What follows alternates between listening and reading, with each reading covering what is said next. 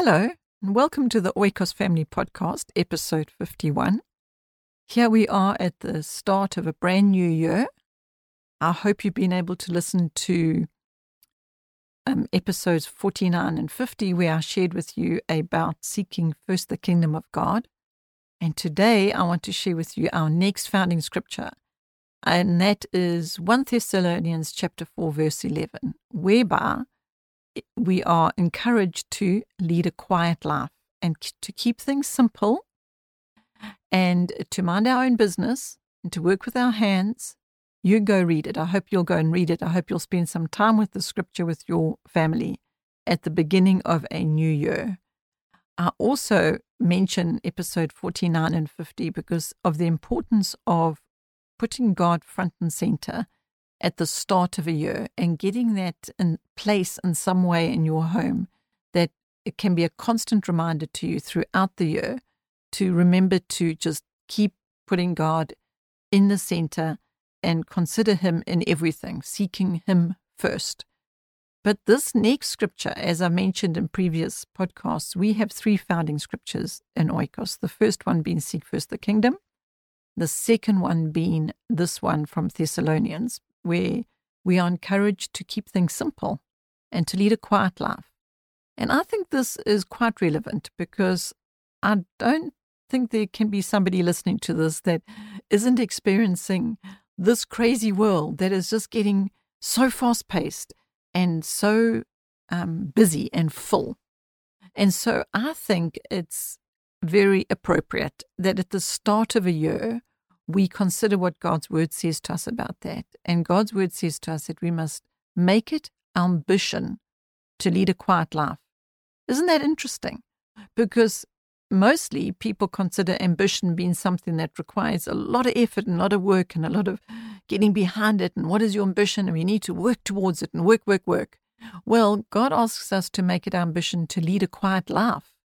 Now, maybe that is actually going to take some adjustment to some people maybe if you're listening to this and you're thinking, well, my life is anything but quiet, you know, our household is noisy or I'm just so busy, maybe that's what you're thinking. And if it is so, well, then I'm here to encourage you to say, right at the start of a brand new decade, you can actually make some changes in a way that will help you to lead a quiet life.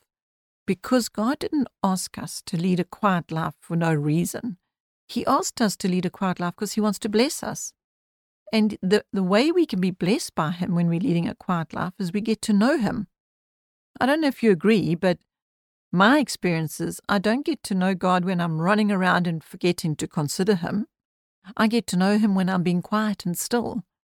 And no surprise there because His word says, Be still and know that I am God. He doesn't say, run around and be busy and you'll get to know me. That's not what he said.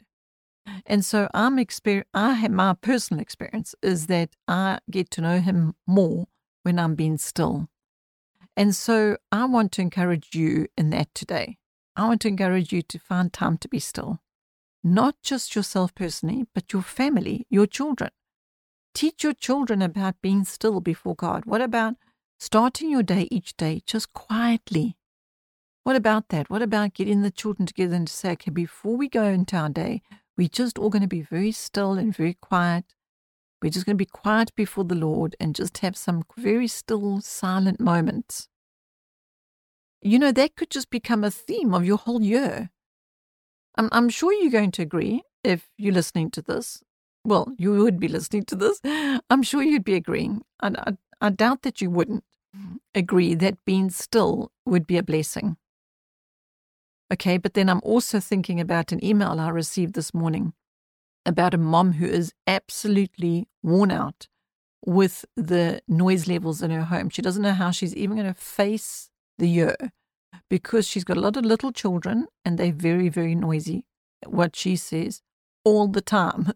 And so, my suggestion to that mom is all the more reason to train your children to be still. Now, it might be that she tries on day one to sit her children down and say, okay, we're just going to be very still. And then the one, as they're coming to sit down on the carpet, trips and bashes their head on the corner of the coffee table, and there's tears. And you know, I don't think that that is reason just to give up, you know, because, okay, now you get over that little calamity and now you start again. Okay, so let's try this again. Let's try be still now.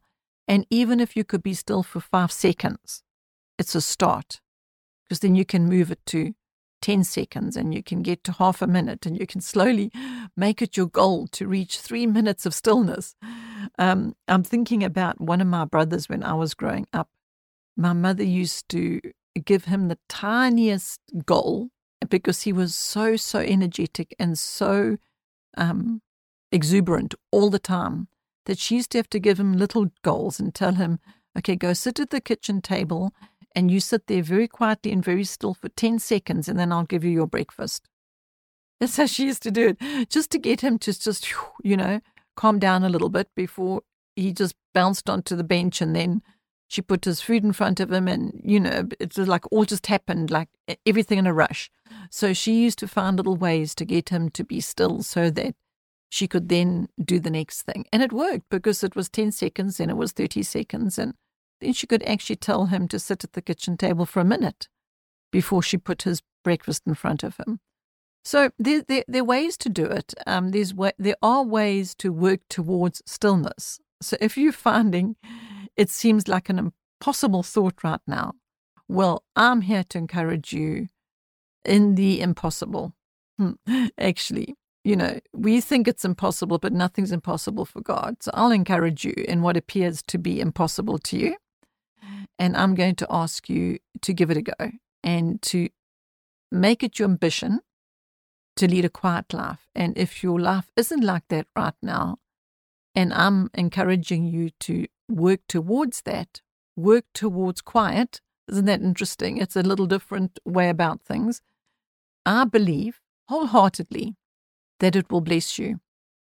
Otherwise, I wouldn't be encouraging you. I really want you to be blessed. I want you to experience the blessing of stillness in your day with your children and the peace and the quiet, because I know the fruit that comes from that. Joy comes from that. Well, first of all, stillness brings peace straight away. So the fruit of stillness is peace, isn't it? So I'm sure you want peace in your home. Who doesn't? So I would like to encourage you in working towards that. 1 Thessalonians chapter 4 verse 11 make it your ambition to lead a quiet life. So I hope this podcast has encouraged you now at the beginning of 2020 and I hope that you'll be able to take something from it and you will be able to apply it and that you will be blessed. That's what I hope for. So thank you for listening. I'm looking forward to sharing with you our third and final founding scripture in our next podcast. Bye for now.